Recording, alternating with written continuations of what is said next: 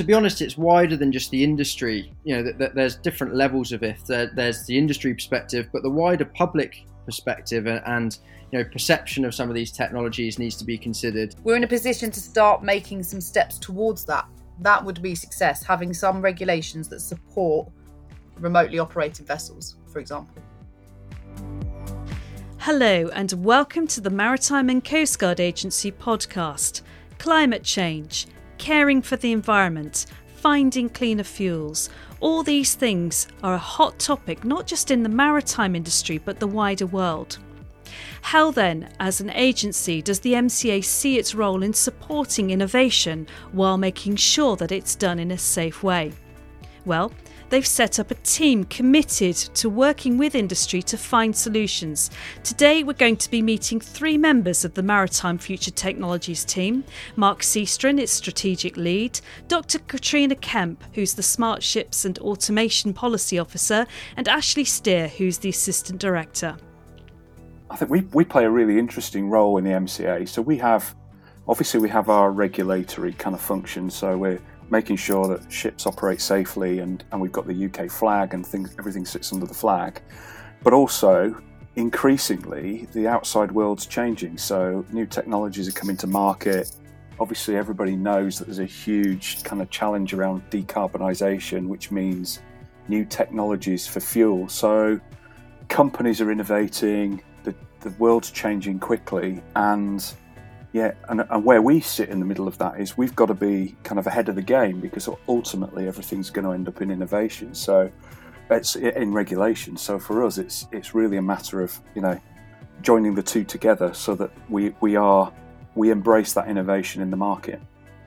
From our perspective, it's about supporting industry that come to us with ideas that don't necessarily fit in with the regulations or don't the regulations weren't written with them in mind. So, for example, remotely operated vessels that still have somebody in control, but there is no one on board. So, actually, how do we how do we allow that to operate or trial from the UK or in UK waters?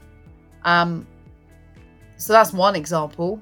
The other example is actually the slightly more innovative, extreme approach, perhaps, where there's nobody on board and it's fully autonomous. And we're a long way off that, I think.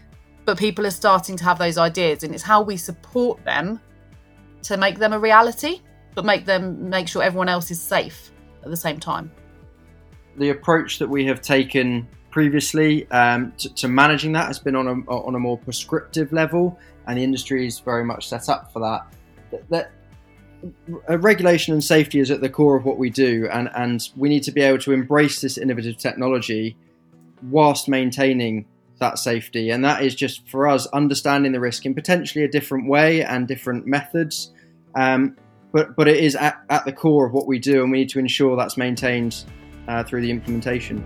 So, then, how does the role of the regulator sit alongside and encourage and support innovation? I think we've seen this with the UK flag previously is you've got to do uh, what you say you're going to do and I think we're increasingly moving into that. So I think historically we may have given promises and not always met them from time to time and I think what we're trying to do is is absolutely deliver on things. Um, and so I think um, I think that's the first thing you've got to do. You've got to absolutely deliver what you say you're going to do. And I think from a from a from a wider basis, I think through our stakeholder managers that we're bringing in to the business, we we've got a role in connecting things together. So, you know, ultimately things will end with end with us in regulation, but way before we get to that point, you know, we can be building relationships with academia, with industry, with class societies, with other government organisations, with our colleagues in DFT, and really helping to to to bring this stuff together because it is quite fragmented. You know, I think look at the market and look at all the different groups that are set up in this area, and there's just loads. And for me, we've we've got a really key role to bring bring everybody together. I think since we started MARLab, um, so the Maritime Autonomy Regulation Lab, actually that showed a big it was a big indicator to industry that we were willing to we're willing to do something about this, and it's been received really positively. And I think in the last year, there's been a lot of calls from industry for us to put more resource behind this.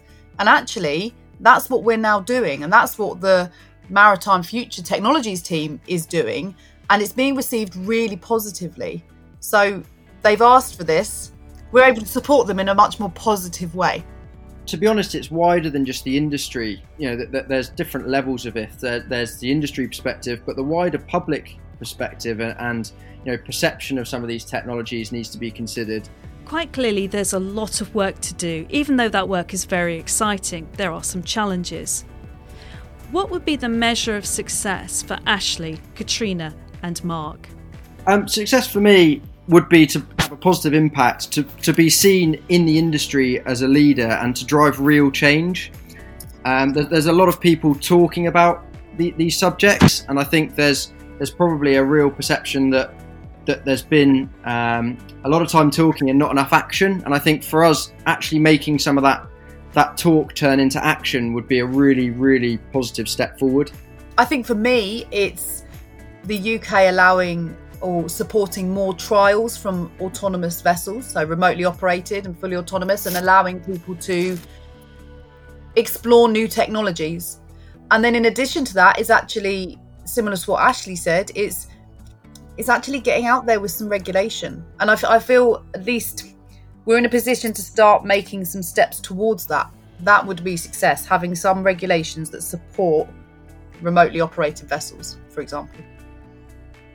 I think ultimately to be recognised for the role we've played in helping with the, the, the, aim to get to zero emissions and enabling all these great, uh, interesting autonomous projects to as as Katrina just said, to actually go live. You know, I think for me that's it. We our ultimate measure is how much we've influenced and helped shape.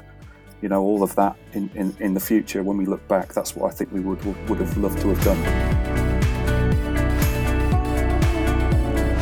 Thank you for listening to the Maritime and Coast Guard Agency podcast. Until the next time, goodbye.